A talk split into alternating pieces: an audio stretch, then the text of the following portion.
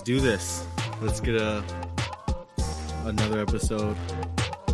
Welcome to None of This Really Matters.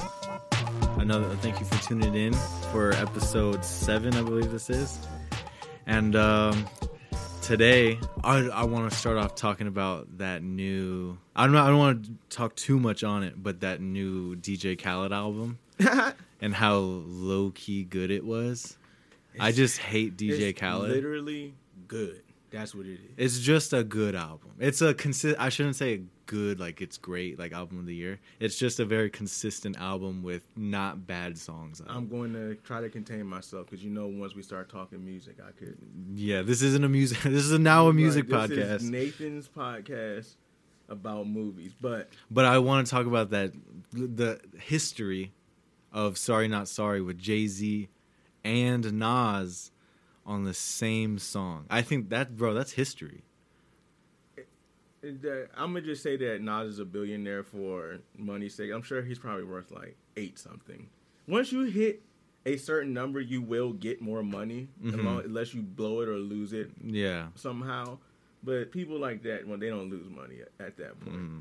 But I just think given the history of Jay Z and Nas, Yes. them being on the same song is given the history of Jay Z and Nas, and and and uh, Duval said it today on the Breakfast. Not today, but I watched an interview today about the Breakfast Club, and he said we need to stop celebrating their money and their and we need to celebrate their success because these are two black men who are literally from the projects of New York City and survived the crack era. that's And why I never like bil- and they're they don't they're billionaires. They don't have to do. they don't have to do anything. anything at all. They could stop like they could just stop doing that gives credence to Khaled and what he means to the industry because Mhm. they did it for him. hmm That's true. There's no mum amount of money that he could pay. Because Jay Z has always time. been on a DJ Khaled album. every single time. So, but loves the, Khaled. the the the bar that Jay Z gave the sorry that's another B. Haters still mad from the other B. Yes, That's a double B. No, that's a triple B. Can't forget about the other B. And I'm like, that's because Beyonce. hmm Because they they remember they did the scores of like he's a billionaire, but really he's actually worth two billion. hmm So he said, "Sorry, that's another B." So now he's at two billion. But haters are still mad from the one billion. hmm So he's like, "That's a double B." No, that's a triple B. Can't forget about the other B. Because fucking, I don't think Beyonce is worth a billion, but with, still, with her, but still, I, get- I think it's just a reference to B, like yeah, Beyonce. B. I thought he was talking about, and maybe this lends credence to uh, credence. I'm gonna stop saying that word. I'm high. I like the fact that Jay Z sometimes throws in bars that maybe poetically you could take different. I thought he was talking about the girl, the other B from Lemonade. You know what I'm saying? Like the other bitch. Like y'all still worried about the other bitch. Oh. But I still, I thought. See what I'm saying? Like that's what I thought he meant.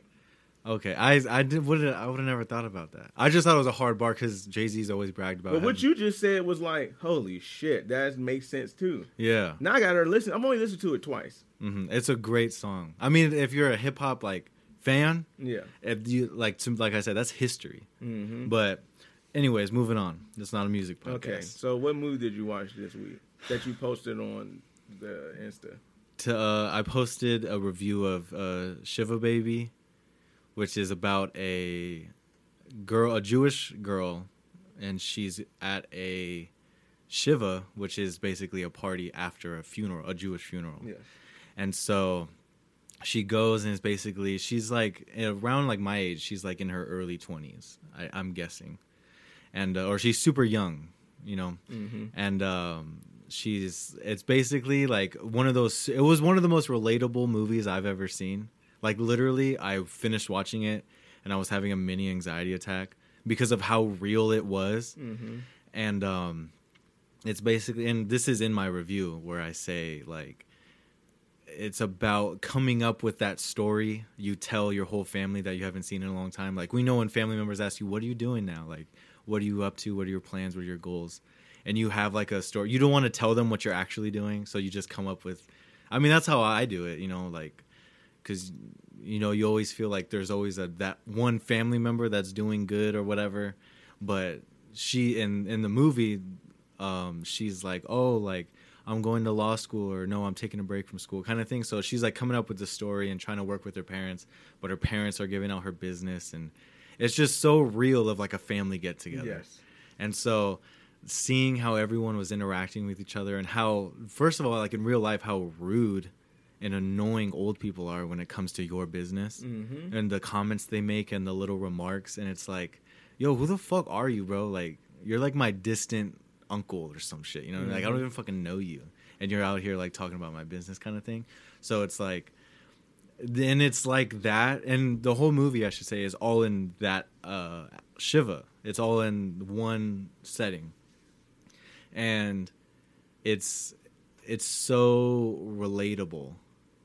And it's so like real and like i don't know and it's also very like anxiety inducing but beyond like beyond beyond uncut gems believe it or not for me it was beyond uncut gems because it's almost like it was forced it was forced like anxiety inducing because of all the comments that the family make uh, family members were making and she finds it because what she's actually doing is she's um like being she's being a sugar baby basically Mm-hmm.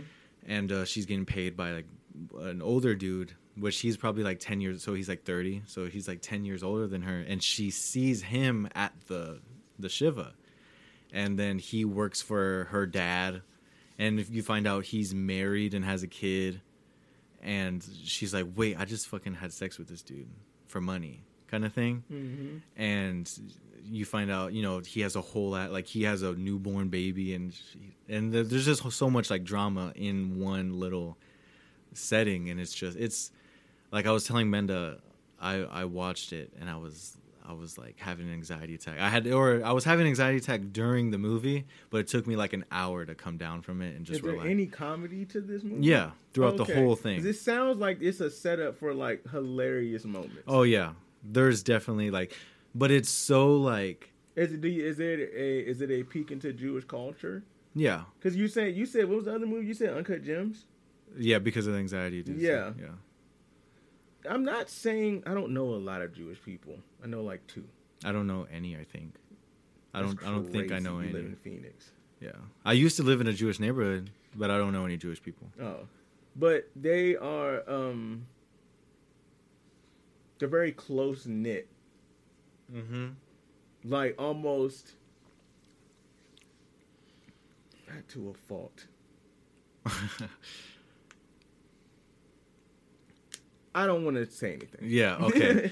But I think th- I, I think what you're getting at is there's a similarity between Adam Sandler being a Jewish person and Uncut Gems, and it's an anxiety-inducing movie. there must be something, and even okay. Well, let's just do this. Just European area, like uh, my big fat Greek wedding. Like Mhm. that movie is kind of like very anxiety inducing because they're all in her business. You're like, you need to get married. You need to get married. Yeah. Your great grandmother saying, your grandmother saying, and your great uncle like yeah. it, it. It's so much pressure. It- yeah, it's one of those things where I mean, she's a woman, and she's like, "Oh, you'll find a husband. You'll find," and just like that is like, I mean, for me, if I was a woman, you know, I'd be like, "Why the fuck do I need to find a husband and then I'll be okay?" Like Mhm. that's kind of fucked up, you know, in my when I watched the movie. So But it's all based off of religion. yeah, because they're I think they not the only, but one of the few. What are they calling them? Ethno-religious groups where their religion is their ethnic identity. yeah, like So- like when you say someone's a Jew, like oh he's Jewish, like that's their race. right. It could be their race, and they probably they could be a Christian for all you know, but Mhm. technically you're like uh, you know a Jew. hmm So yeah, I watched Shiva Baby uh, today actually, and then um, earlier this week I watched a movie called What Happened Was, and it came out in '94, I want to say, and it's one of the best movies I've ever seen, and because or what it's about is these two people who are coworkers. One, the guy is a paralegal, and the girl is an assistant to somebody. Like I forgot her exact like job title, but she's like an assistant, so she's not really like somebody's boss or whatever. Like she has a boss, and um, they're coworkers, and they go on a, their first date. You know, so they never really hung out um, outside of work. So it's their first date, and he comes over to her apartment, and the whole movie is in her apartment. Which I love movies like that, by the way, is Mhm. where it's all in one setting and it's all in one place. Like those are some of my favorite movies, and um, it's their first date. And you know how like when you meet a coworker and they're really dope, and you like talk to them all the time when you're at work, but then you hang out with them for the first time outside of work, and it's like they're a totally different person. That's what this movie is. Is that they're coworkers and then they go on a date and then they start talking to each other or they try to start talking to each other but it's like really awkward and it's just like the convers not the conversation goes nowhere it's just kind of like awkward like it's you realize your only connection is work. yeah and it's it's just very weird and then they start finding similarities but then it's because their similarity is that they're both writers like they're both trying to write a book and get it published and stuff and then it's it's just the conversations they have i was telling menda it's like the way i describe the movie is it's terribly funny to where like they say shit in these little one liners because they try to be funny to each other they try to tell like little one line jokes and stuff and you don't know whether to laugh or not Because you feel that awkward. because it's like oh shit That like sound, I, when you said 1994, I said this sounds like my kind of movie. it it is really good. It's in New York City, and like her Oh, apartment, her apartment has a view. Because like I said, it's all the whole movie is in her. the one- only unrealistic part of those movies. is that her apartment is like her windows is her wall, basically one of her walls, and that's basically like a character in the movie. Is the is her view of New York City, not of New York City, but just the block, because she lives aclo- across the street from another apartment complex. Because in the beginning of the movie, it's like, oh, you can see in these people's, you know, in these people's windows, which is kind of a play on of like how the movie plays out is because you really see how people's lives really are which you know them going and meeting each other at outside of work you see how they really are like and their true colors i guess you could say. And he is a writer but he plays it off how he's like really good and he's like oh yeah i have these books i'm trying to get them published. Like he's big shit you know what i mean? But then they find or he finds out that she's a writer and she has shit published. She just doesn't express it. Mm-hmm. and um he reads uh it's very like that anxiety part and that awkward part of the movie that awkward trait is like almost surreal because when she reads him the story it like almost turns into a monster movie because it's very he gets like scared of how much better she is Mhm. than him as a person. You know what i mean? Like he's this like trying to be all cool show off kind of thing but she's actually like about it. You know what i mean? So like they they they they make that like confrontation very surreal of like oh shit like she's better than me. You know what i mean? Like that's what you think that's what i thought while watching it. So the whole movie is like they go back and forth of like who's really who and like how they really are as people and it was one of the best movies i've ever seen i don't know where you can watch it i i or i watched it on criterion channel but not a lot of people have the criterion channel That's a very deep cut type of channel. I've tried watching movies on there. I'm like, this is such a Nathan channel. but um there it's uh they have a lot of movies that i I've, like you said like it's a very me channel where It's a cinephiles channel. So and there's plenty like there's another one called Mubi, which has a lot of like they don't have a I mean they do have a bigger variety than Criterion, but it's just a lot, I haven't really dived into what they have and Mhm. looked for everything. But yeah, it's on Criterion channel, but that's all I know where it's at. You can probably rent it on Amazon. Or no, don't rent it on Amazon because Criterion channel restored that movie and if you rent it on Amazon, it's going to be terrible quality because on Criterion, it's they uh, did it in uh, 2K, which is better than 1080, but it's not fucking. I don't have a 4K TV, so it doesn't yeah, matter. Mo- yeah, most people don't. So- they say they do, but it's not real. But um, which I'm not going to buy 4K anything unless I have a 4K player, a 4K movie, and a 4K HDMI cable and a 4K TV.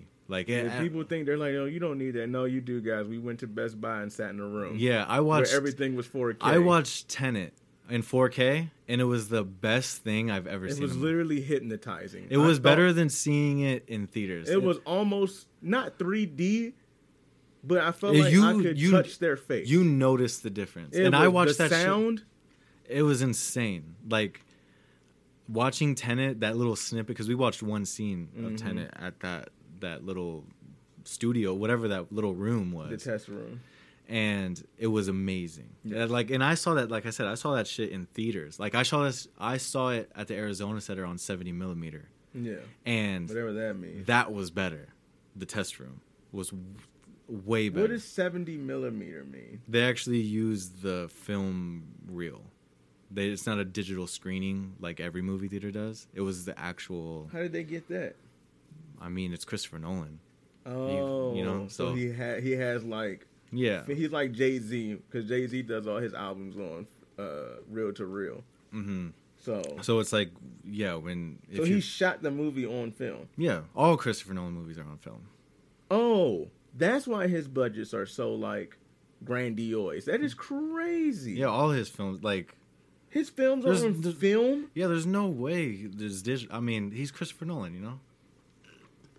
Same thing with Tarantino. All his movies are on film.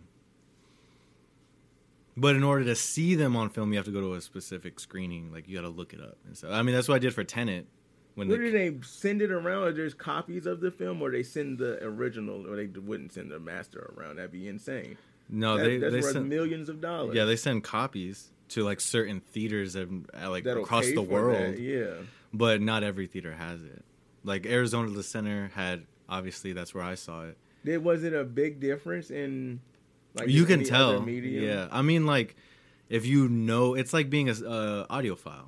Yeah. It's like you can hear it, but like if you're an average listener of music, then you it's music. It sounds good. You know what I mean? But you when you see it and look for it and you like know you're watching it, then it's like, oh shit, like that's what makes it better, kind of thing. yeah. So I am visually stimulated, so I am. I do want to watch Mortal Kombat with you tonight, so you can show me what you mean by like anamorphic. oh, the anamorphic lens. We were watching the Neon Demon, and and uh, that was shown on am- anamorphic too. What does And, that mean? That What's the neon demon? Sweet. Uh, The movie with uh, Elle Fanning, Dakota Fanning's sister. Mm-hmm. uh, directed by Nicolas Winding Refn. He's a German director. Is it an action movie or something? It's like a suspenseful, like horror. Mm-hmm. It's not even like really horror. It's It more just like nervous? psychological, Yeah. like yeah. It's very very it's like a- ominous. yeah, and it's like ominous to the point where there's like no sound. It's very quiet. It's like there's no background track, and it's just like literally them like in the actual bathroom talking to each other back and forth, and that's what that's what makes it like. It's a great. If you haven't seen, it's that's free. anxious, It's you know? free on Prime Video. Kind of like The Quiet Place. People are like, "Oh, I hate that movie." I'm like that movie's I haven't. I didn't watch that. A Quiet Place. I heard it was great though. No, It one. is because it. I'm only going to give one little. No, I can't. That's a big spoiler, actually. No, wait, is it? I haven't seen it. That's like half the movie. I'm gonna just say it. it's on Netflix or whatever it is.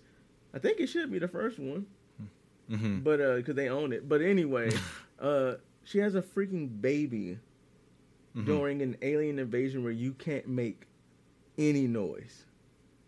Oh yeah, I I think I know. It's where I haven't seen what the alien or whatever monster looks like, Mhm. but I know it's like if you make a noise. You know what is genius? I haven't watched it, but sorry, this is a different movie. Bird Box. I haven't Yes. watched it, but I think that Another movie like that. that concept is genius. Mhm. But I haven't watched it yet because I heard it was bad. I don't know. I heard it was good, but then I heard it was really bad.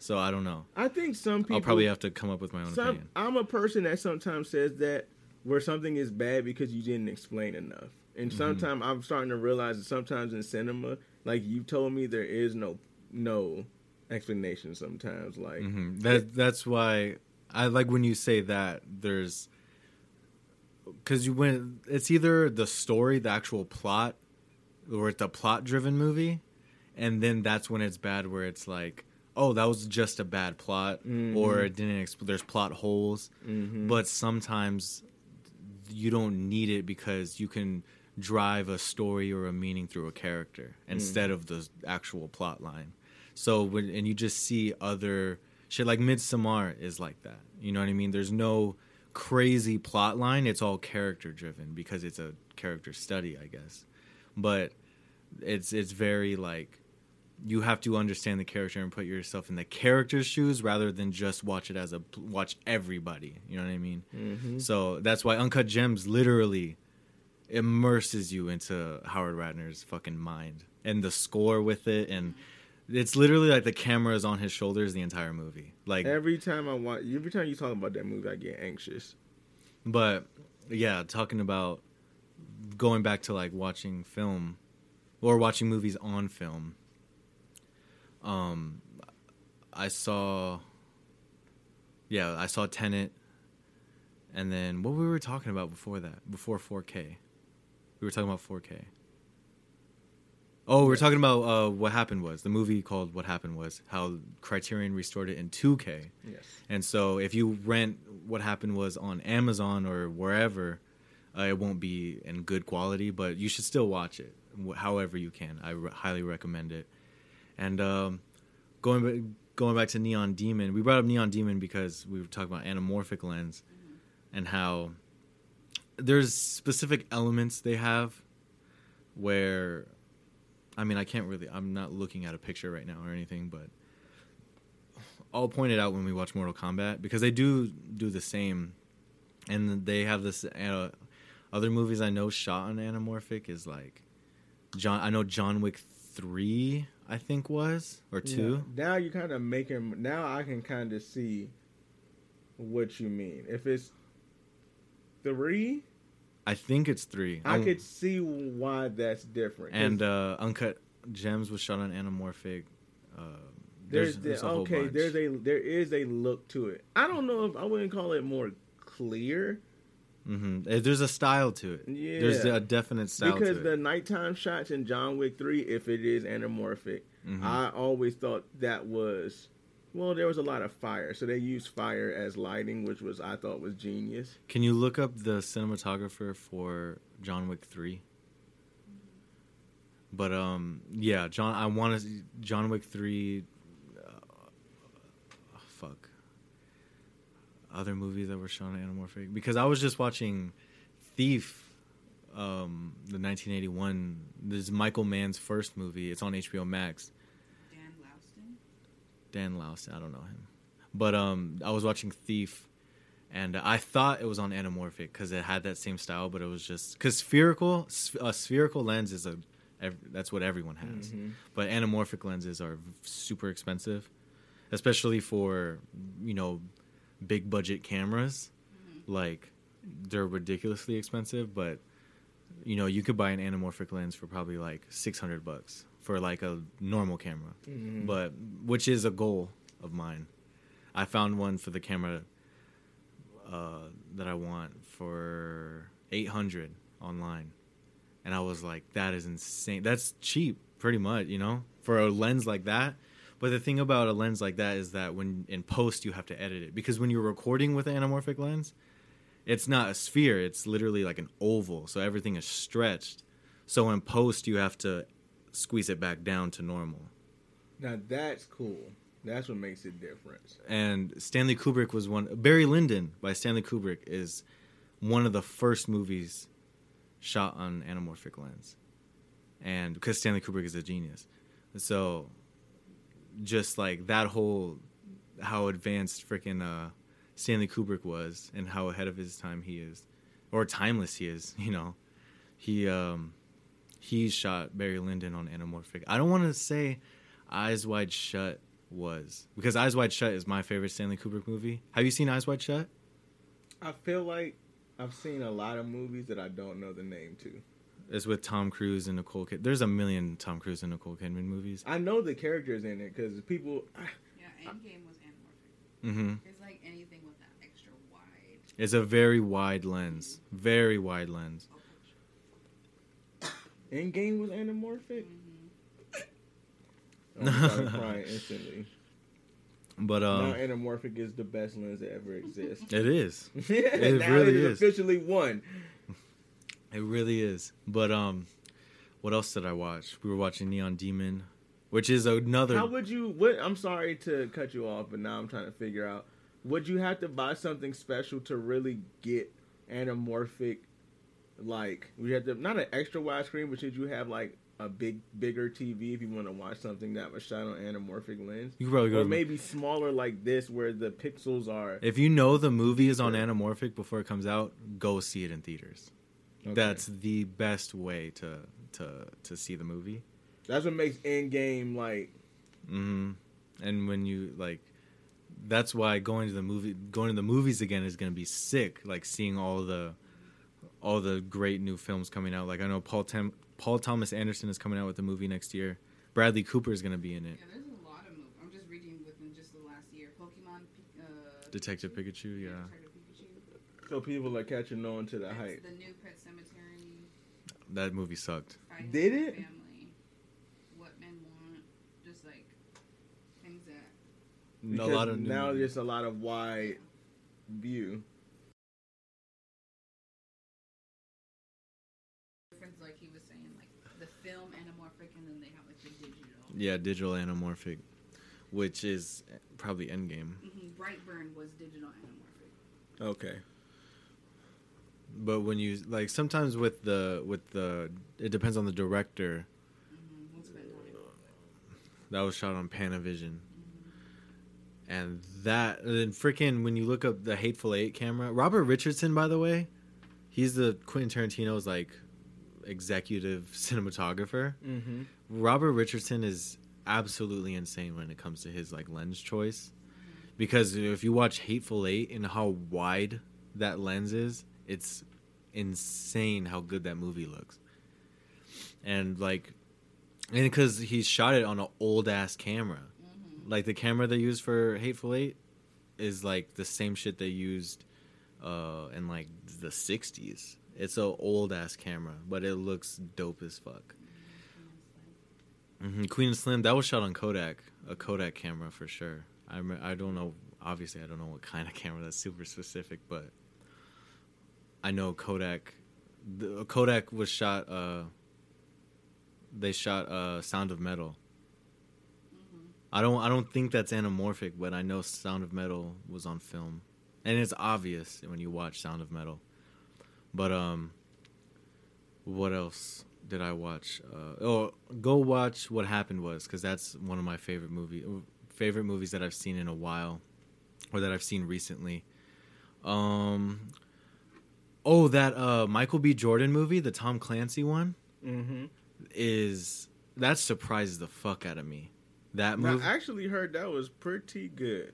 I really liked it, and I'm not an action movie person. I'm not a heavy action movie kind of guy, Mm-hmm. but that movie was really good, and the action sequences were like they were just genius. Like just all the stunts were dope as fuck. They looked so dope. So and Michael B. Jordan, I'm still. It wasn't uh, really big. He didn't really have to act his ass off for that kind of role. Right. But mad props to Michael B. Jordan. That's my favorite Michael B. Jordan movie. Is Without Remorse, the Prime Prime original, Amazon Prime original. That was a great movie. That I guess you I guess I'd recommend it because it's I mean, it's very mainstream but it's a act it's a Tom Clancy. I just don't like Tom Clancy's type of movies. I'm not I don't I like war movies but I don't like the modern war like Mhm. Syria or even like back to like Iraq or Afghanistan kind of thing like I'm not like Jarhead I fuck with but that's not a war movie. But the war is inside his mind. It's with himself. It's not the actual war. That's why Jarhead is a masterpiece. But if it's like Vietnam War and before, I fuck with it. But like everything past Vietnam War, it's like I'm kind of good on that. I don't really want to watch like The Hurt Locker Why not? because that's too like close. You know what I mean? Uh, Like- it's not resolved yet. Yeah, it's like I- want to watch something that's like people dying from that. like in the past. Like Yeah. when you fucking watch uh, 1917, you can like it's history, you know what I mean? Mhm. But like this shit happened like 10, 15 years ago. Like right, like that's still so it's technically still currently happening. Yeah. so it's like movies like that like with without remorse it was it was a made up kind of like feud but um it, it was it's a very intense movie and the story i mean obviously it's off a book but it's a very uh intense like storyline and all the shit that happens is like you're like oh shit and just like he's a complete badass in that movie dude Yeah, like yeah. michael b jordan is by the way he's sexy as fuck i said it in the last episode Yeah. but he's he's built for action movies. he he took off his shirt like deep drama roles is not his like Mm-mm. forte. He took off his shirt in one scene. And I was like, of course, of course he took off his shirt. Like there was no reason for him to take off his shirt, but of course he did. You know. So I was like, all right, I'll give him that one. You know, I'm not gonna say I didn't enjoy it, but you it's know, like Brad Pitt. Like his shirt's always off in any movie. Mhm. Like in Oceans, it's like, why is his shirt off? Y'all rob banks. Why are you coming out of a pool? Like, why not? there's no reason. There's no reason. It has nothing to do with this. But uh, yeah, without remorse was pretty dope. I fucked with it. Like, I put it on because I watched it with my brother, and I was we were like, fuck it, like might as well. Like it's a new movie, it just came out, Mhm. so we played it, and we were like, wow, this was actually fucking dope. This was worth the watch. Like if you want a, something that's not too uh, like crazy that you have to pay attention to and you're like too intense or anything but you want something that you'll like pretty much enjoy and don't have to like completely pay attention to like you could probably check your phone go on ig for a couple minutes and then go back. You could watch without remorse. It's a pretty easy to watch film. So i fucked with it. Like good job to my i'll give michael b. Jordan that. That's his best Mhm. movie but um i don't even know who directed it i want to say i don't know but anyways um I I read something after that. He plays a dude. Michael B. Jordan. His character's name is John Kelly. I want to say, but apparently there was a Tom Clancy movie in the '90s where John Kelly wasn't the main character, but like it was like a like a not even a supporting role. It was just like a minor character, and Willem Dafoe played John Kelly. So like, and I didn't even know Tom Clancy books or movies were connected. Yeah, they do. He, he does that a lot. I didn't know that, and so I was like, "Oh shit!" Like, like, some politician or like some little character like yeah, like came into contact with each other. like Jack Ryan, the gym, the gym show. Mhm. Um, There's even like there's that there's multiple Jack Ryans and stuff like Yeah. that. Like it's like a code name because uh the Sum of All Fears. I think his name was Jack Ryan in that movie with uh, Morgan Freeman and uh, Ben Affleck. I'm Oh. pretty sure it was. It's a. Uh, that's actually pretty anxiety inducing. Also, hmm. it's like it's like brink of nuclear war between the United States and Russia, but the backdrop is a nuclear sub. oh shit, Yeah. So did I use that correctly? The backdrop. yeah, Okay. that that's pretty solid. Like, uh, Like most of the movie, from what I remember, it's been a long time. From what I remember, most of it, and like the climax, is in a submarine. okay, Like any of the heavy decisions, all the communications, it was in a nuclear capable sub.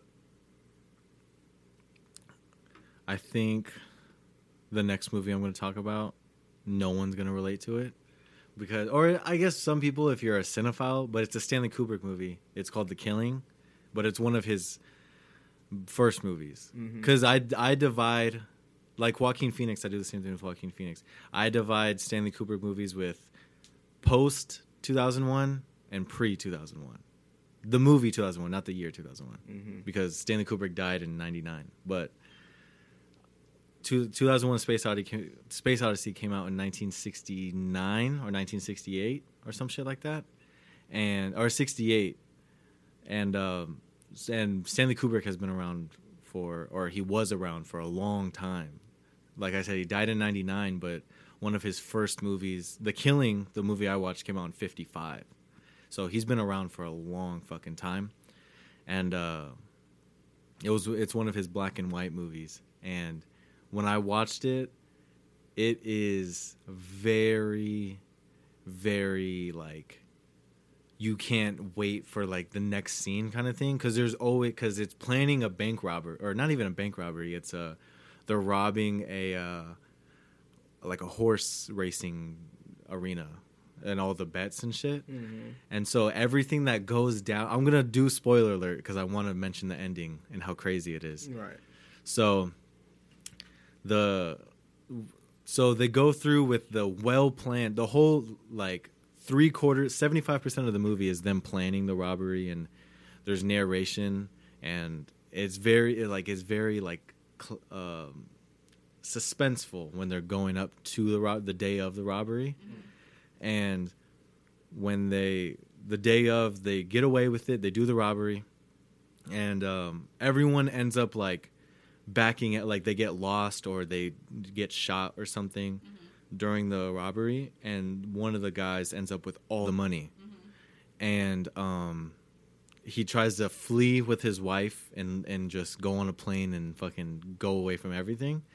And so the when he has the bag he's like i want to take this suitcase with me on the plane and they're like no you can't do that. One it's too big and you know we already fucking got it through the system of it's gonna go in the shit under the plane whatever wherever they keep the baggage. And uh, he was like no i'm going to fucking keep this with me uh, as a carry-on. And they're like no you can't can't do that. And they're like and he's like all right fuck it like i'll just like because the the suitcase is filled with all of the money it's a shit ton of money. Especially for the 1950s you know like if you have a suitcase full of money you're fucking set for life so he uh he gives the airport people the money and he, they put it you know on the little go-kart thing the flatbed little mini flatbed? They put the suitcase on there and it's sitting on top. And then they're they're on the the little airway and so when the guy makes a or the one of the ladies at the airplane has her dog and the dog jumps out of her arms and then it goes and the guy on the little flatbed mini truck like swerves and his suitcase falls off. The suitcase busts open and then the fan from the airplane blows all the money away. And that's the end of the movie. It- but it's it's it's yeah he's like fuck. And then boom. End of movie. It's one of the best movies. That irritated me so much.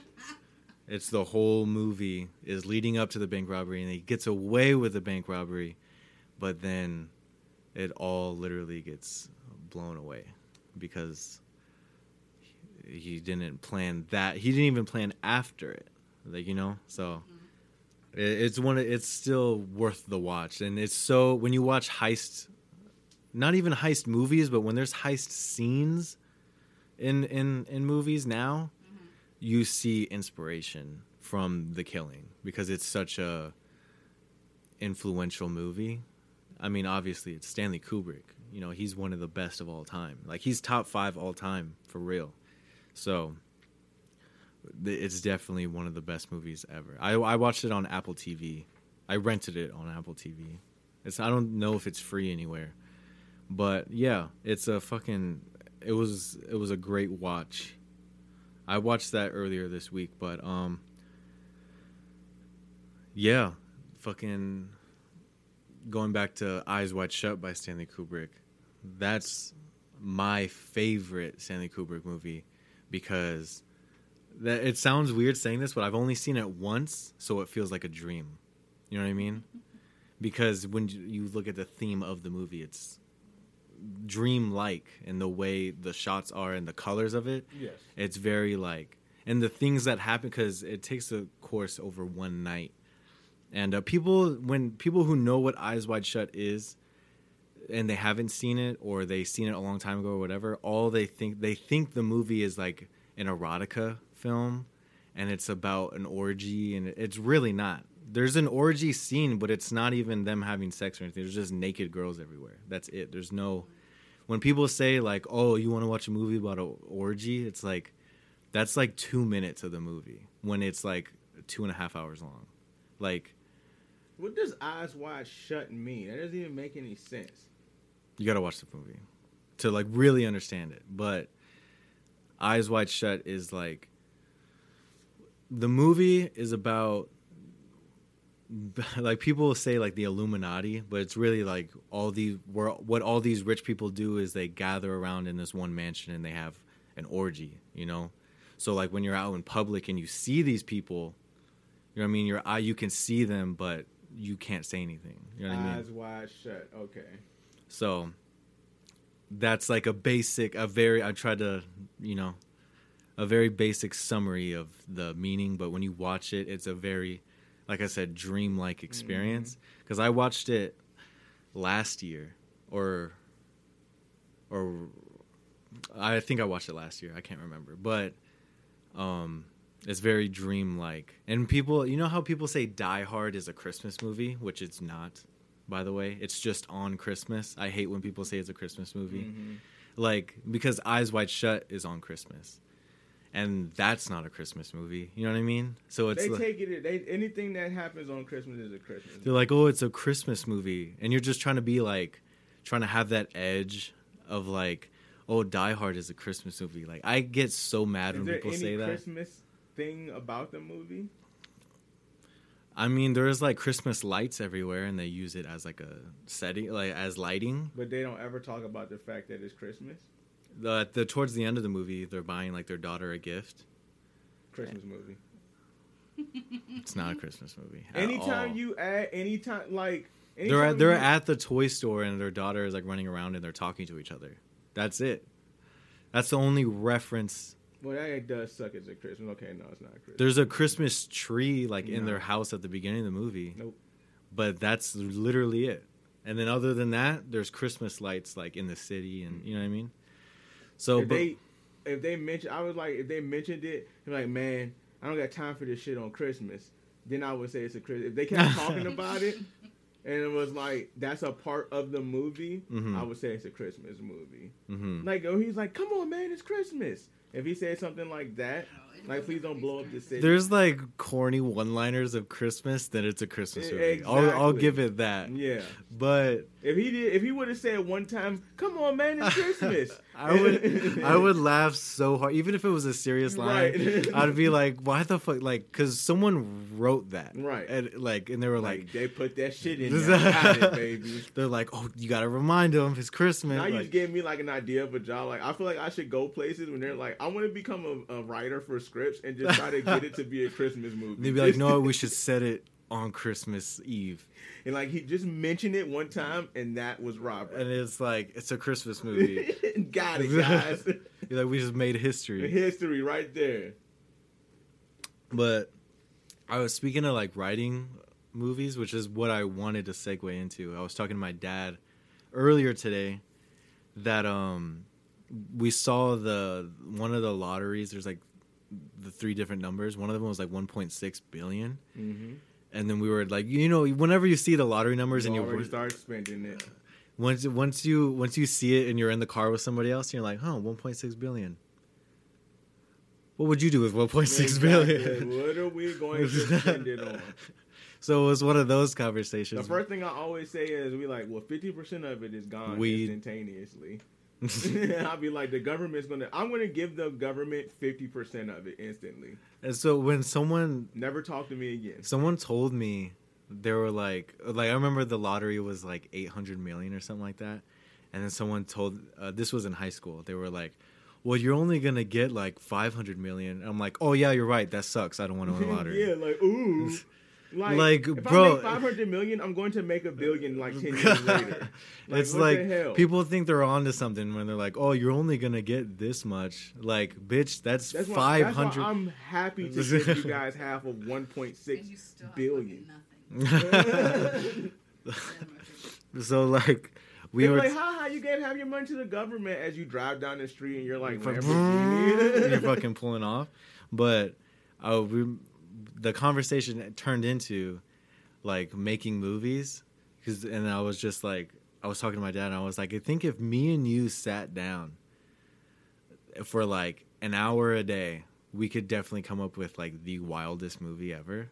Because the way my dad's mind works, I know I could probably unlock some shit if we just like try to make a movie instead of like because one time me and my dad came up with a sequel to Training Day, and it was pretty dope.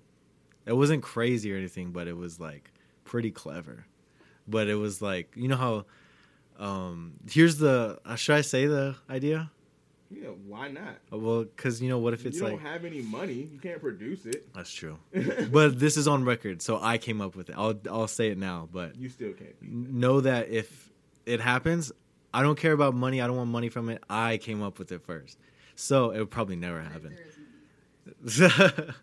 but um, so training day, obviously for I mean, if you haven't seen it, you're fucking missing out. But Yeah, like, Den- fault. Denzel gets shot up at the end of the movie, and the, uh, the the sequel was going to be John David Washington playing his son, Alonzo Harris's son, in the movie, and it's about him becoming a cop, and then he has like a reputation of his dad being like a crooked cop, and then he's trying to like redeem himself, and then like Ethan Hawke's character from Training Day is like ends up being his partner, and like shit like that. It's very corny sequel, but it was like like end of watch instead of a crooked cop. yeah, instead of a crooked cop, it's like his son, like John David, literally in real life and in the Did movie. he have a son in the movie?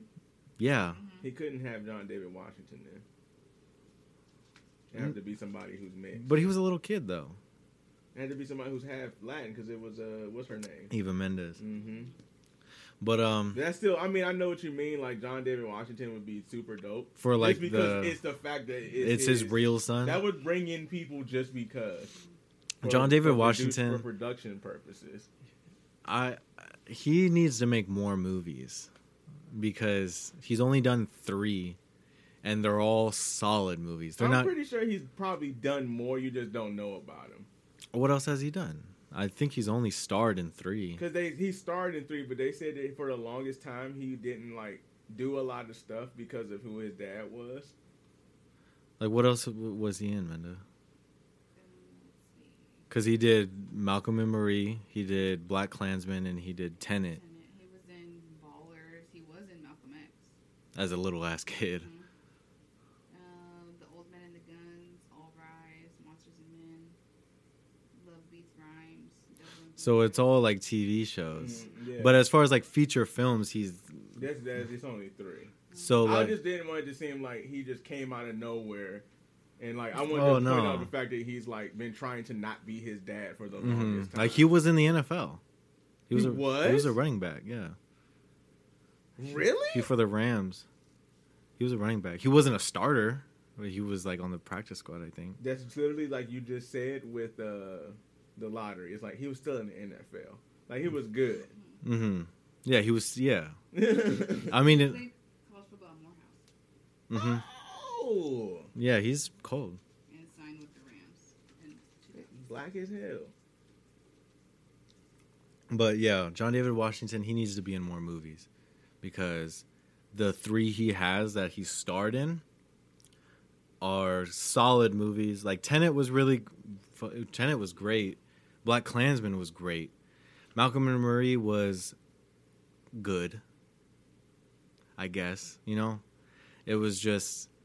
I don't want to say it was too art house because you know who am I to like you know me of all people saying too art house is pretty wild. That's, that's rock. That's throwing glass. Whatever that thing is called. You know what I'm trying to say. Rock in a glass house. Yes. But um but um saying like Malcolm Marie was weird because it was the when you think about the story where it's a black director and and obviously his black wife and how they they mention the struggle of being in entertainment or showbiz or whatever but the director is white like writing all this stuff. And it's like yo like i'm not saying don't write about it but it's just like you know what i mean? It's very like weird or like off-putting of like because i i didn't know who uh directed it before i saw it hmm but i was like it's weird how many references that there are of like that it's like yeah cool for like mentioning all that and the struggle but it's like one everybody pretty much gets it because it's in every movie but it's like it's also weird when you made like these other movies full of like not I don't want to say full of white people, but it's just like have nothing to do with that black experience. But now you Mhm. go to this one movie and talk about it and like rave about it, I guess. But one and also his I think his name is Sam Levinson. Mhm. He wrote it, and I feel like it was just him trying to get his shit off because when you watch the movie, it's like him trying to like talk shit about something that might have actually happened, Mm-hmm. and it's just like maybe him trying to talk shit to his ex or whatever. Because in Malcolm Marie, the story is about them coming back from a premiere, because John David Washington in the movie is a director, and he made a movie and it premiered at a festival, and then the movie starts when they come back home from it, and so Zendaya is mad because sh uh, he didn't mention her in the speech at the end, and so and that's their start of their argument, and then because she's mad because the movie he made, the the movie that premiered was about her, like off her life because she used to be an addict and homeless and shit, and that's what the movie was about, and then he tries saying, "Oh, um." you know that movie isn't just about you it's like a combination of all these girls i've been with you know. This trait about the girl is from her and this trait from the girl is from the other girl and that's just from you kind of thing and it's why i didn't like it it's just them it's redundant. It's very it's just them arguing the entire time which is you can get shit from that like you know like it's very real. Of like there's a there's a scene in the movie where they're in they're they're kind of calming down from the environment uh, from calming down from the argument and then they go in the bedroom and they're about to like you know get it on. And then um once they're about to start like getting on like taking off their clothes whatever john david washington he's like i'm gonna go take a piss. I'll be right back. And after an argument when you leave the room you can see her like remember the argument and go back to like being mad at him and you're like oh fuck all because he had to take a piss you know what i mean Mhm. like it would have been good if you know if you kept going They just sucked it up, dude. yeah so it's just like body will do the job it's supposed to do. so it's just like that's what I thought was like I was mad at that scene, but like that scene was so real. Like if you leave the room and she goes right you can see it in her face where she goes right back to being mad at him, like just like you could see that flip that switch flip. mm-hmm. And so you're like, fuck, like now they're mad again, they're gonna keep arguing. And so that's the whole movie is like some shit happens or she thinks about some shit and they argue again. Like it's just that's the whole movie, but it's good, but then there's parts of it that I hate, if that makes sense. So it was a good movie, but it was just they really DJ Khaled album. Yeah, they were really forcing like this to be a whole argument. You know what I mean? Mhm. So It could have been like a thirty minute short. yeah, it could have been a short film easily, but it's whatever. I I like the cinematography in it. The black and the choice of being in black and white is really Mhm. dope, and very like because for because there was a whole like group of people who hated Malcolm and Marie, and there's a group of people who love Malcolm and Marie, and then people who love it say to the people who hate it, they're like, "Oh, you guys just don't have the patience for watching a black and white movie." It's like, no, this movie fucking sucked, kind of mm-hmm. thing, because I can see why it sucked. feel like only cinephiles are arguing about it. Yeah, for, for sure. I yeah, was like, I was like, nobody else. this was not a mainstream movie at No, all. So- At all. Everybody was like, "Oh, Malcolm Marie's coming out," and then I never heard anything else about it. yeah, you, all you saw was the trailer and the posters and shit, and Everybody then after was so hyped for it, and I never heard. once it came out, I heard nothing. But I did read, you know, the Reddits and Mhm. everything and Twitter and I feel like that movie, the people who love that movie is like 17 year old girls of like, oh, this is what a toxic relationship is like. Oh yeah, yeah, yeah, yes. And so like if you're like you have no idea what a relationship is. so if you're a teenage girl and you watch That's that movie and you love it, it's because it has Zendaya. Yeah, and you're like, oh, this is such the a portrait of a of a failing toxic relationship, and they're just not good. It's like that's not what the movie is about at all. Yes, Mhm. they're arguing, but marriages in marriage they argue. Like this is just an argument. You know, Are they they're married. they're. I'm pretty sure they're married. Yeah. Oh, it's not. So when like when they're arguing, they're not saying anything about breaking up. They're not saying they're just arguing about that what happened. Mhm. So like when people are like it's a toxic relationship, like no, they're arguing about some shit that happened because he fucked up. Mhm. And so like but the what I loved about it is then like the acting is crazy. That like Zendaya killed it and John David Washington killed it. That's why I love them. They really made if it was anyone else, terrible, I would have hated it. But they had some crazy like monologues. Zendaya had some crazy monologues because like I I, I think I mentioned it, mentioned it in the last episode how you know how I said she was an addict and John David Washington made a movie about it. So when Zendaya said, "You take all you or you take my life and make it this beautiful thing and this piece of art, but I live with the shitty parts." Cuz she lived that Yeah. shit. So it's like when she went on a whole fucking rant and I was like, "Damn, like that's crazy." It was like The Lighthouse if it was a black couple. Did know? you? Sh- did they? Were the shots of the monologue really good? Yes, there was like when they're like the the the camera movement of when they were like paced or they would walk her to a different part of the room. It was very like cuz like you can tell they the architect of the house it was literally I mean obviously it was. It was made to where they can get a good shot from every Mhm, angle. mhm. So like that's what they do with Parasite where like the house they live in and they all move into it's literally the house is so beautifully built that like it's literally obviously it was made to have a movie shot in the in the house. And it's the same thing with malcolm and marie where it's like like they planned of like she's gonna stand right here and the camera's gonna move and while she walks to it. And it was just there's some great shots of like even while they're still. So or like it's one of those movies where um it's like that there's this 1963 movie high and low Mm-hmm. it's a japanese movie but i showed you guys it Yes. where it's like you can it's the same thing with malcolm and marie where you can pause it at any moment in the movie and it will be a great picture like it's it, it's that good of a of a cinematography in malcolm marie but i feel like it could have been better the, as a as a movie and it, and it would have actually been popular and people would have wanted to watch it but i feel like it's because it's in black and white. And it's because it's you know like a very art house movie. And i said it in the last episode it's very like film schoolish. Yeah. like but the thing is sam levinson is not a new director.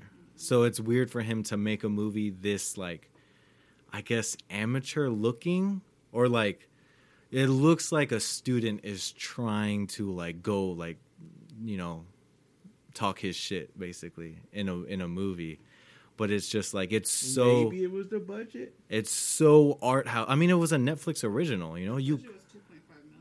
That's not a lot. that's of not a lot at all That's not a lot of money And at it was all. shot during. Oh yeah, most of that is spent on like a Mm. lot of movies fell short. You can tell that was Malcolm and Marie like that, where there's some parts where you're like it picked up and then it was like this might have been shot during quarantine. Like no the whole movie was in quarantine oh well, Wonder Woman in 1984, you can kind of see. yes I want to bring that up. very It was like oh oh oh. and you're like oh. oh disappointed Wait a minute, Yeah. like no, like you you took Molly. you're like you almost had it like yeah, you that- were right there. that's how i felt the like a whole woman. the whole I time right there, and then I didn't get it. the whole time watching wonder woman 84 i was like oh shit this is dope and then it kind of like flattens out And you could just see, I was like, man, that COVID just can't. What do you really think that COVID? Yeah, right. Is that Kool Aid? oof What is that? oof Watermelon. That is like a liquid Jolly Rancher. Sheesh Don't shake your head. That's not a good thing. she's like yeah Like that is awful. It's sugar. probably why that's I haven't- all sugar oh yeah it's not even stirred like you can see it divided Yeah, I can see the high fructose corn syrup floating around in there. but anyways What do you think that COVID really did to the movie industry as a? Because it's never going to be the same again. Obvi- yeah, I think obviously it interrupted the creative process Mhm. of like the limitations and having to follow the rules. And like uh, Wonder Woman 84 is the worst victim of it. Mhm. Very clear that something happened in the middle of that movie. And like Not the story, but the shooting of it. mhm. And it's very, Very still moments. Very like there weren't a lot of people. It goes from like she's fighting in a mall to like there's only three people I hate maximum. what I hated about Wonder Woman 84 is that there was no ending fight and like climactic fight. It's like she just talked to him and was like, "Hey, this is bad what you're doing." and, then I that was it. Because I think they had to switch it to that because they couldn't fight. I don't think they could really like. It's They probably didn't let them get close to each other because, oh man, because I what I will what sorry what I will say about Wonder Woman eighty four, Kristen Wiig killed it. killed it. She killed that role. Because I'm sitting here watching Ghostbusters and I'm like, you were Chitara? Like that's crazy. I, you played the fuck out. You were a bad. Like you were almost sexy.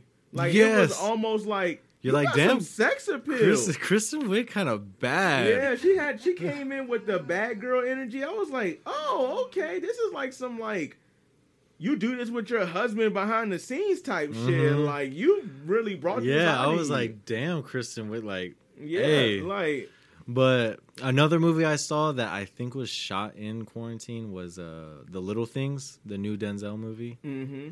and Rami Malek, which I'm not sold. I don't think Rami Malek is as good of an actor that people say he is because he did like he played Freddie Mercury Mm-hmm. in Bohemian Rhapsody. He played he was in The Little Things, and I for, I don't know what else he did. I can't think. He was in Mr. Robot, the show. I never watched it, but I see him in another movie, and I really like oh, him in it. he's in The Master, which is a Paul Thomas Anderson movie from like 2011 or 2012. Mm-hmm. But he's like a minor character. But Rami Malek is in the a museum. yes, he's Caesar, right, or some shit like that. He's also in Twilight and Need for Speed. He is in Twilight. is he in? Is and he? Doolittle. Is he not in? Never mind. But yeah, Remy Malek, I don't think he's as good as an actor that people say he is. Because at least in the little I think things, he's just handsome. he's pretty handsome. I think that's what he's a. He had that kind of like. I thought he was in that movie In Time. That's what I was thinking. He wasn't in In Time. No, he, that makes sense though. Yeah, that I seems kind of see him in a suit for some reason. that seems like a movie he would be in. Yeah. But um, Rami Malek, that movie, I saw that in theaters as well.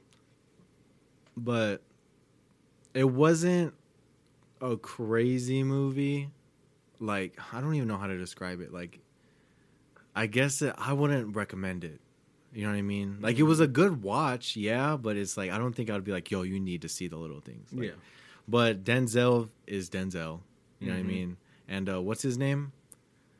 The fucking other guy. Um, he's in Blade Runner twenty forty nine. He's a bad guy. Fuck, what's his name? He's a bad guy. Yeah, I can't remember. the bad guy in twenty forty. His eyes are, fuck. I don't know his name. Can you look up the little things, Menda? Mm-hmm. What's his name? Chris Gower. No, no, no, Uh, not Remy Terry Malek.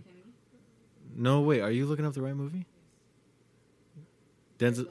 Jared Leto. Oh. I can't believe I forgot his name. I'm about to say, I was like, how you forget that? What band was he in? Thirty Seconds to Mars. Oh, okay. They're not a band anymore. I don't. I don't fucking know. I don't know why people. I only ask that because Jared Leto is good, and I'm like, I don't think that that dude's ever going back to whatever. oh no! Uh, fuck no. He's a solid actor, dude. I was like, you that movie. He's been around for a minute, the- dude. Matthew oh, yeah, McConaughey. the, the the little things. Yeah. yeah, Yeah. I did watch that movie. What did you think? I loved it. It was like good, right? But it's like there's something. I feel like there was something missing. It was a good movie. There was a there was a weird like twist, but not twist. Yeah, I did. There was like something missing from it. It was a good watch, but it's not like a plot hole. They didn't explain something about. The the bonnet or whatever. Yeah, like The red thing. they didn't explain whether or not Denzel Washington ever caught the dude that they were talking about, or did he do? I took that as he just needed. He knew what it's like to not have closure, and he just gave him closure, Yeah, and that was it. And I was like, "Well, that's bullshit." Did because he did didn't really catch him. Yeah, Yeah, I was like, so those nobody got justice. There was no. I They was didn't. like, you murdered an innocent guy, and now that's justice. Like, yeah, because he- maybe that's the point of the movie. Like, making people guilty in your mind. Like, as much as you want it to be them, there is there are rules. There's law, Yeah. and there's. But Rami Malek wanted Rami, Rami, Raimi, Rami, Rami, Raimi. I say Raimi. I'm pretty sure it's Raimi Malek. I say Raimi or Rami. Say Rami. Rami, Rami. He did something wrong. Yeah. You did something illegal, and now and you, so did Denzel. That and now was the you're same two thing. cops. Doing- exactly, you're two cops. The movie, t- I don't know if that was a bad time, but it was just like, oh, it's about cops doing more illegal shit and then like covering up for each other underneath this bullshit code of like blue and protect each other because we're doing it for the greater good. It's like Denzel Washington shot an innocent girl who they were looking for, Mm-hmm. and Rami Malek killed a creepy dude with a beer belly. Then because he looked like a pedophile doesn't mean he is one. hmm You can't just go killing people. Then he said stuff and he got underneath your skin. Yeah, he was definitely underneath his skin for sure. He got under your skin that much. and he Rami Malek killed him at the end of the movie, and then but Rami Malek still didn't know if it was him, but he's just like has a guilty conscience of he killed this dude and he doesn't even know if he did it or not. And then Denzel Washington showed him there was a little red bonnet thing where it was like part of the victim Mm-hmm. and that's what they were looking for was a red bonnet and Denzel Washington gave him the red bonnet and you're like, "Oh fuck." And then you think like, "Oh fuck, Denzel, it is him. It was him." But then mm-hmm. there was a twist where you found out Denzel just Denzel bought goes back home and burns a pack of it was Barrettes yeah, it was a pack of Barrett. Yeah. that he bought from the like convenience. Yeah, it was a brand new red He one. He burned all the clothes. He burned. It was another. It was like because he lives way out in the middle Yeah. of like. Because that's what you do when you do something illegal. Everybody knows that. You yeah, he lives in the middle of nowhere. bumfuck nowhere, and that's that's your penance. Almost worse than jail is like being right next to society. Not Mhm. worse than jail. Because you can always just give up. Yeah. But it is pretty like self-imposed exile is pretty like hard on the mental. Yeah, for sure. Like I can go back anytime I want to. There's like, but I can't if I show up. That's what they hate. Everybody hated him when he showed up. They all hated him. Mhm. They're like, "Why are you here?" And it wasn't. I thought it was because he was a bad cop. And it's like, no, because y'all don't want him here because y'all did something illegal. hmm So you're afraid he's just gonna like show up and say something wrong, and now all of y'all are going to get in trouble. Like, ugh, it was. Sick. I hate that protective blue. I watched that movie. Blue Lives Matter. I watched that fucking. I watched the second Shaft with Samuel L. Jackson. Uh huh. Slept on storyline. I didn't watch it. Oh my goodness! If It's a movie with Christian Bale. He's a he's some kind of fucking like douchebag rich kid. Christian Bale. I'm Christian Bale. he's some douchebag rich kid of like some either mafia guy or some businessman in New York or something like that. hmm And they're at some fancy smashy club, hmm and Mekhi Phifer is there. Oh, what? Yeah. So Mekhi and he's with his white girlfriend. Oh shit. So he's like, so Christian Bale basically does where? Where is he from? Christian Bale. Yeah. Uh, Wales. They probably say stuff like this where they're from. But he was like, "Hey, yo, homeboy," and he was doing racist shit. Doing Oh, he was shit. doing that voice switch stuff. Yeah, he was like, "Yo, yo, homeboy, yo, what's good, bro? I work you with want this- some Hennessy? You want some Crown Royal? I work with some dude who does that. Where Fight him. if there's a black dude around, he'll be like, "Yo, yo, yo, what's up?" Like, like, yo, where the fuck did that come from? I would have been like, "Don't do that." That's it. But anyway, so yeah, yeah, yeah. Keep going. So, Mekhi Phifer takes a napkin. I'm going to tell you, this movie's made in 2001, I think. So go fucking rent it on. the Samuel. Ja- What are you talking about? Samuel Jackson. There's three shafts. Because there's that new one that came out a couple new years one. ago. hmm Which is, I had to, I watched the first two just so I could see if that, I was like, is this Yeah. a remake? But no, they're all, Linear, like yeah, it's a very like, it's almost like Jack Ryan. You find out it's it's just his last name. It's a name. it's like James Bond. So Shaft is Samuel L. Jackson's uncle. The Shaft from the '60s is Samuel. The '70s is Samuel L. Jackson's uncle. oh, okay, okay. And then Samuel Jackson is another chef who's just taking over. You know, he's just staying just in the goes family on, business. okay. Yeah. And then the son, he's not a cop, Mhm. but it come kind of he gets mixed up in it somehow. He works for the FBI. That's what he does. okay. And you know, cops hate feds. hmm So, uh, so said in the movie, Mekhi Phifer takes a napkin, cuts holes in it, and throws the napkin over Christian Bale's head. Yeah. And he's like, "Now you look like you're like at home." And everybody in the club starts laughing. Christian Bale goes outside and beats him upside the head with the velvet rope thing that Oh you shit. Yeah. and cracks his head open. and Mekhi Phifer gets bleeding on the brain, ends up having a seizure, and then dies. What the fuck? And Christian Bale gets found innocent. Oh shit. Yeah. That's wild. But there's a whole nother part to the movie. But that. that's like that's not even a spoiler because that's the beginning of the movie. All of that happens like the first 35 minutes. Mm-hmm. And that kind of starts the how Shaft becomes a PI. Like Mhm. he's no longer becomes a he's not a cop anymore. He's like I'm a I like fuck y'all. Because that's why I brought that up because that's again about the law. Like Mhm. sometimes bad guys get away with stuff. Yeah. That's just how it is. Mhm. So that's why I like the little things because it was like those are bad guys. Mhm. Those cops are bad guys. Not not Jared Leto.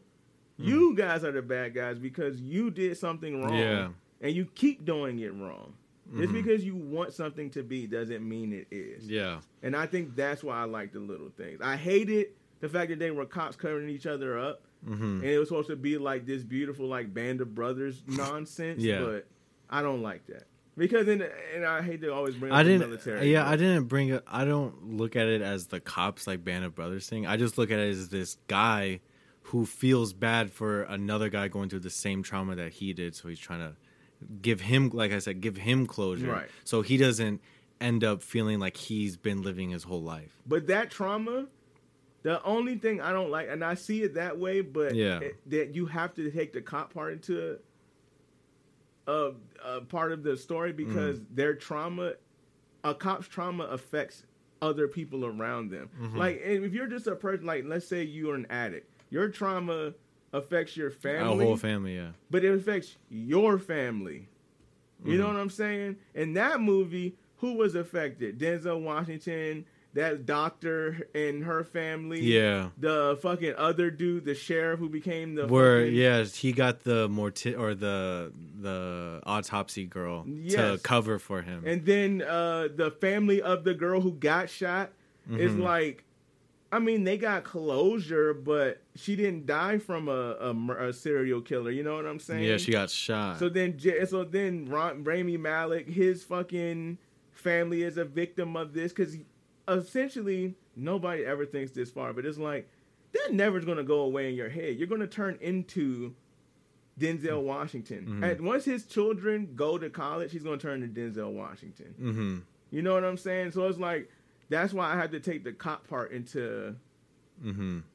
uh, consideration because of their trauma is so like it, it blows up around them. Yeah. Like the whole everybody gets affected by it. His wife. hmm But I think that's why he gave him that closure is that he doesn't want that to ruin him. Mm-hmm. So he just ended it right there. So he doesn't want it to affect his family and Right. his everything. But you still killed a man, and you'll Yeah. never forget that. But that's And what I mean. Like, that's how how the way I view it is it's him like, giving even him if- Even closure if you gave him closure before it's like, too late. He still got underneath your skin, dude. He said a bunch of stuff that made you Mhm. so mad that you lashed out. But to make him feel like he quote unquote did, Did the right, thing. exactly. So you like you can view it either way. You can if you want, but Yeah. I would say you did the wrong thing. Yeah. I mean he did do the right. wrong it thing. It was illegal. yeah. You but were judge, jury, and execution. when you look at it as a that. as an audience member, Yeah. yeah, he did the wrong thing. But because you wanted, but when you you put- wanted it to be Jared Leto, I wanted it to Yeah, be Jared Leto because- I wanted him to be right. I was Yeah. like, please be right. That's Mhm. what pissed me off at the end with the Bo Red thing. hmm I'm like, because now you like they didn't made have to do that. They Yeah. could have ended it right there where it was the red thing, and so that would have been like, oh, it was Jared Leto. He did it. But then they had to show Denzel. But that Denzel part didn't make it real. It It, ma- became it took it from being a movie to like they were like, oh, it was him the whole time. Wrong. Like you did But it- something wrong. But it made it to where, you know, Denzel is the bad guy for Mm. playing everybody. Mm. Denzel Washington was the bad guy. Mhm. The entire The movie. entire movie, he did he, you know, he did something wrong, but the power of the story is you make you. Even his you- failure was pushing him to be up in this. Yeah, like when when you're watching the movie, the story makes you root for him, and you're like Mhm. he, you know, he's a good soul, but he Mhm. never did the right thing. I mean, he never did the right thing, but you know his intentions and you know what he's trying to do. You know that he's a good person, but he's just trying to, you know, do the right thing. And maybe it's the same. It is the same thing with what he did with Rami Malek, to where, yeah, it's not the right thing to do, but his intention is like he doesn't want him They to need end up they like need him. you in L.A. You need Mhm. to stay in L.A. Mhm. because you're a good cop. And I like the fact that it wasn't like modern. It was what the 80s, 70s. I think it was like the '80s, Yeah, but 80s movies are some of my favorite movies because I feel like that was like wasn't that prime serial killer time, or was that the 70s? That was the seven early '70s. yeah. fucking that shit was popping. That shit was pretty dope. Like was it? Was there ever a case study about that? Why there were so many serial killers around that time, or do you think it was LSD? I think it was drugs and everything, and like fucking Charles. Man- I mean, Charles Manson was in the CIA, and he got all these people to do LSD and fucking kill people and get them in trouble. But uh, one thing I want to really talk about, I wanted to start with this, but I I told you the other day. Yeah, the other day I uh, watched Fast and Furious Eight, and I saw the previews for Fast Nine. I'm so excited. fucking ridiculous. It's gonna be awful. the fact that John Cena is in the fucking movie. It's an. It gets better. and- It's supposed to be Dom Toretto's brother. It gets doesn't make any better sense. and better as it goes along. Han is back for God knows what reason. He got blown up. There's no way you can survive that. His car blew up with nitrous, That's ridiculous. and now Han is back. I love it. I cannot wait. It is insane. It is. It it bothers me that it is happening. We're on a ninth movie. Top five moments in Fast and Furious history: pulling the helicopter Oh, and the chain to the tow truck, moving a torpedo,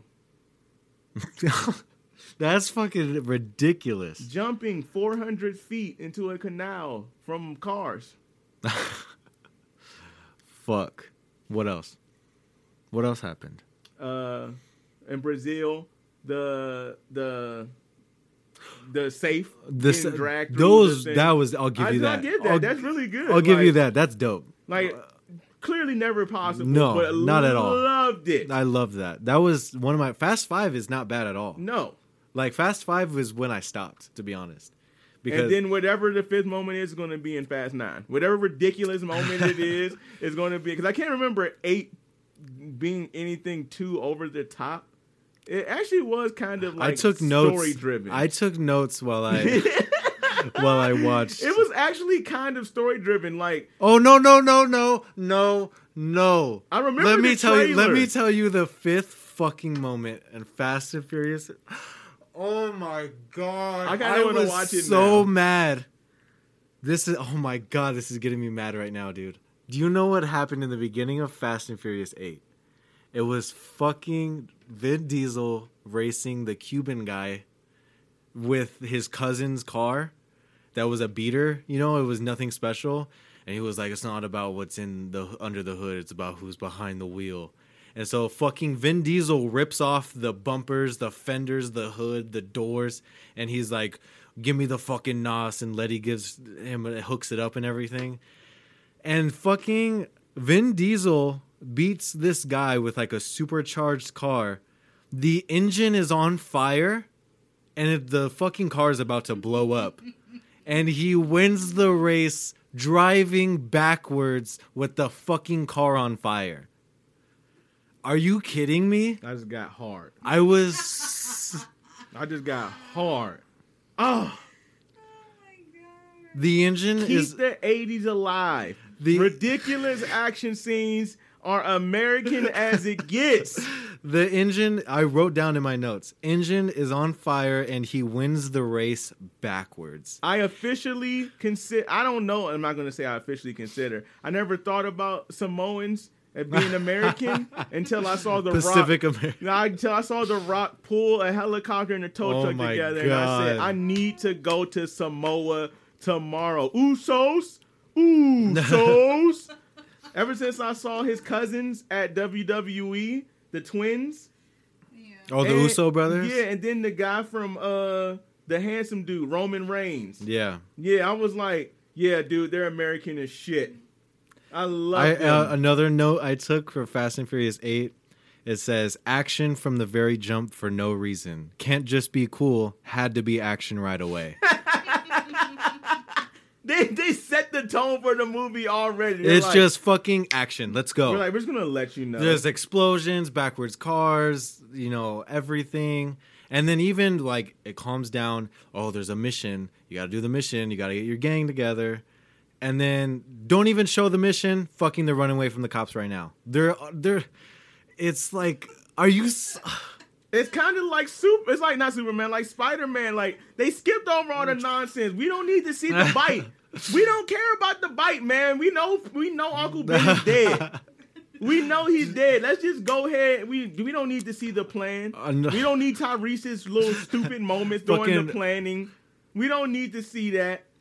fucking Roman Pierce?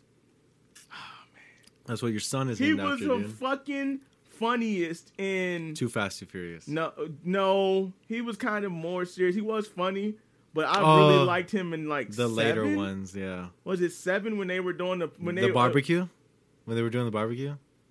that was funny. where he was like, "Hide the," he's like, "Oh oh, hide the baby oh," and the Rock was like, "Uh oh, hide your big ass forehead." that shit was hilarious.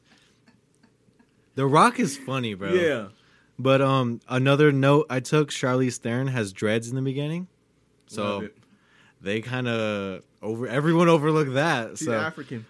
Oh, she is from Africa. Okay, but Yeah, but she's also white. So but she, yeah, she's very white. Oh, and the note I took, I already said it. No explanation of the mission, and no mission either. They just fucking go to the action sequence. And, but guess what happens? Then it's like, who's this person? And guess who it is? It's fucking um, It's Dom. and, he like uh, it's all about loyalty, and then Dom is like not loyal. Exactly. For seven movies, he's been talking about the fucking family. Another thing I put is that they defeat all logic by the excuse of they have advanced technology. Yes. They just like Advanced technology trumps everything. You don't have to have. You don't need to explain it. Not- they're like, how did It's the not fuck? did- science fiction. It's real life. Like How the in fuck did they get in this high security building? Advanced technology. Yeah. Like you don't have to even think. The Asian guy is smart, and he got them in there. and they're like, type of government money. Yeah. somewhere from The the the Rock is funded by when Jason Statham, when Hobbs and Shaw are locked up in the jail, and then they get out of the prison. It's like, how did they get it? Advanced technology. It's like, all like you can't even argue against that because it's like, ugh, I was so mad. Like, how did they do that? And then I always thought advanced technology. They have But it. you know what the craziest That's part of cheating, dude. It's not. It is kind of cheating. They wrote but it When you look it up, a lot of that stuff No, but when exists. but when they wrote it, they're like, let's give them the best technology so they can do fucking anything, and we can get away with ever what we want to put in the movie. Like we can have this flying thing, and they can have cameras and every single thing. They have it, so now we can do anything. Right. It's like you're cheating. You're writing all this shit into I- the my- movie. oh, the only part that I laugh at in all of those movies, I'm like, most of these missions that you guys are doing takes like 72 military personnel to pull off, and there's. None of you are college graduates, And they None just of know you are- cars. yeah, you guys are just these regular. The government has said has deemed you guys the best drivers in the world. The government has. Drivers, not like gunmen or not. But you know who you need to spec thank for that? not. These movies wouldn't exist without Paul Walker mm-hmm. because he was a cop in the movie. Nobody ever, but see, people skip over Fast and the Furious Four. He was an FBI agent in Fast and the Mhm, Furious. that's 4. right. So His- that's how the U.S. government got involved, yeah, and that's how the Rock kind of. So it is absurd, but it's like, yeah, they do know about them though. they did uh segue into it. Yeah, they were like, hey man, these guys have gotten away from us a lot, and they've stolen a lot of stuff. So maybe we should do like do dirt with them. But then Paul Walker says, "Fuck that, I'm going to Brazil," Mhm. and that's when it gets real. Just this one sentence from Wikipedia is What does it say? it says Dom infiltrates a base in Russia to use the EMP device to disable their security and to disable a nuclear submarine, enabling Cypher to hijack it and attempt to use its arsenal to trigger a nuclear war. What the fuck? This is Fast and Furious. Dominique Like- Toretto is a national treasure, and I'm saying it right here. Dominique Toretto is a national treasure, and he, he's not the hero. No, Oh, no. Somebody just said, I just heard somebody say it. They were like, it's basically triple X. We just has, they said it's triple X, and he just has a bunch of friends now. Fucking when the- if it was you Mike would've- Cannon. That's who it was. He was like, it's basically triple X, and he has all his friends now. What's funny? I thought of Chronicles of Riddick. I was Yeah. like, it's like Chronicles of, Ri- Chronicles of Riddick with like homies. yes. But like, Fuck Ice Cube? He's next. Dominique, that's all that's missing. If he shows Is up in Ice Fast and Cube? Furious 10, because F. Gary Gray did seven. really? Yeah. I, because uh, what I was gonna say is, if you go back to like 2003, and you say, "Hey, this franchise is gonna end up turning into that sentence of fucking the Russian military base," and people would be like, Cyberterrorism and people would be like, "What the fuck We're are you talking, about, about?" next level. You are right. They do use technology as an excuse because we're talking about like next level terrorists. Yeah, that the government is afraid. yeah. of. Like you say, like this shit is like real. Like the whole camera spot. Fuck, sorry. people. The whole camera spying and like and, and everything. like being international. and like yeah that shit is real but like is real. That shit is real. I didn't say anything. that shit that shit is real but it's like like i said they're cheating basically by writing the shit. They have ac- they have access to both sides the good guys and the bad guys both have access to this kind of shit. So it's like they can do anything they want. Right. like you made you're you made you have a cheat code for making the wildest movie in the world Yes. which is what they're doing. And that's insane to me that they're getting away with this. It's like John Cena is Dominic Toretto's brother. What the fuck? Just that as a storyline is like now you're just bringing shit out of your ass. Like someone in the in the boardroom was like, "He, uh, let's bring him a brother. Who's gonna play him? Uh, fucking uh, John Cena. I feel like this might be a WWE produced movie. Yeah, it? probably. Um, I don't know about this one. Can we? T- I want to kind of. They're like, we already have The Rock. Let's uh, to be get. too, not to be anti-Asian. I want to preface this, but I'm going to say I know Worst way to start a sentence. I know. I know, I know, but I just want to make sure that people aren't like, "Oh, you're trying to say like a Chinese uh uh threat or something like that." But Yeah. I will say when something has like Chinese producers attached to it, yeah, like uh the, like I noticed that the Chinese there were Chinese producers that dealt with like the new Ghostbusters, uh the new the second Pacific Rim. I'm pretty sure they had something to do with uh Godzilla hmm versus Kong, yeah. and I was like, it's like It's a weird coincidence. Every eh, that they Quote, become, quote unquote they become these very like palatable movies, Yeah, whereas like everyone can watch them. yeah, and that kind of like harkens to me like not communism but like that that cultural thing over there of like assimilation of like everybody needs to be able to watch this.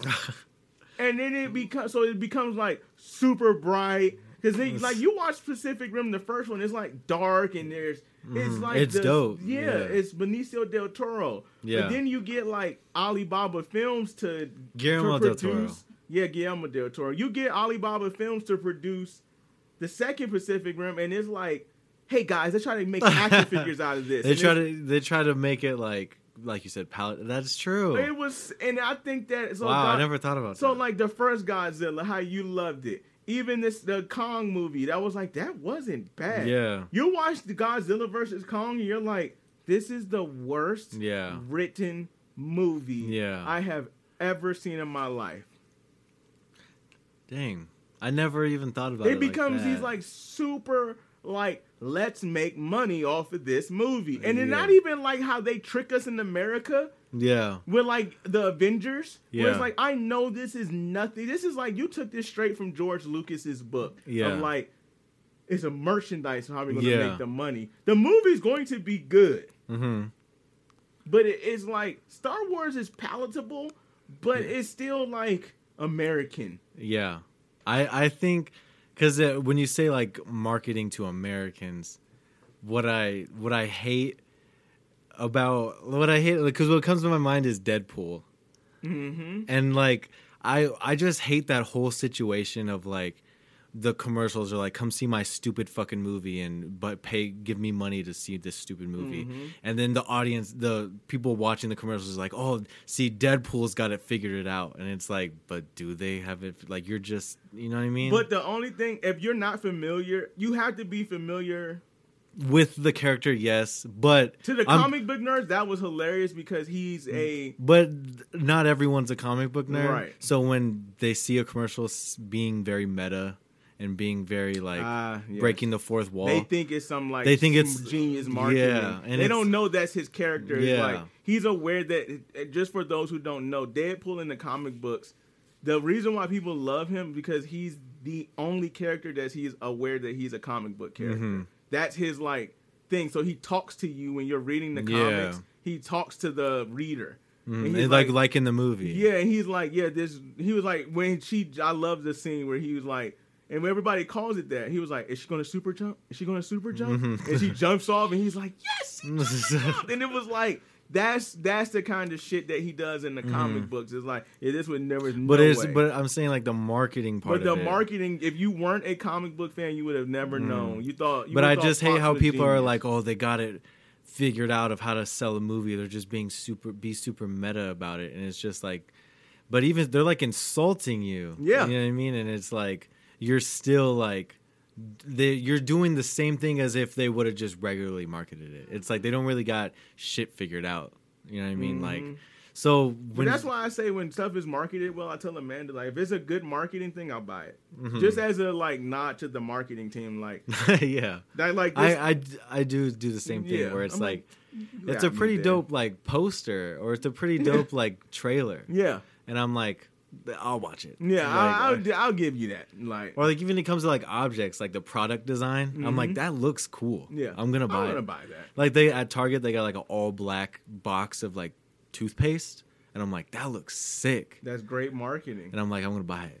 Because all of it is like white and it's like Colgate or Crest or some shit, but they have like Mhm. this one brand that's like a black box with like silver writing, and I'm Mhm. like, It makes brushing your teeth look like sexy. you're like, this is fucking sick. Because brushing your teeth is one of the most disgusting acts that you could ever do. Because shit Mhm. gets everywhere. hmm Your hand is covered in like and toothpaste That shit gets in your beard. If you have if you have facial hair, that Mhm. shit get like goes. it gets in your beard all the time. and I fucking hate it. I'm like, Ugh, I used to have, when you used to have a long beard, my Fu Manchu, it used to always be like covered in like Mhm. spit. Or it would be like buried in there. yeah. But um, thanks for uh listening to our all of my movie reviews and hearing us rant about bad movies and hearing me rant about Fast and Furious Eight. But anyways, don't go watch Fast and Furious Nine. And uh, if you do want to watch it, come watch it with me. I'll come. I'm gonna go. yeah, we'll It. we'll do a let's try to do like a like a like a watching party. Yes. Let's try. Let's try to make what the fuck the cinema podcast and our first live watching party is Fast and Furious Nine. Like, come on, guys, come with us, please. We're not paying for anything. Don't. We're just gonna say that I'm not paying for your ticket. We're not. Just come. Just we'll us. we'll post all the information if you want to come. You can come. Yes, we're gonna go watch that movie together. And um, uh, thanks for listening, and we'll see you guys uh, next week. Peace. Peace.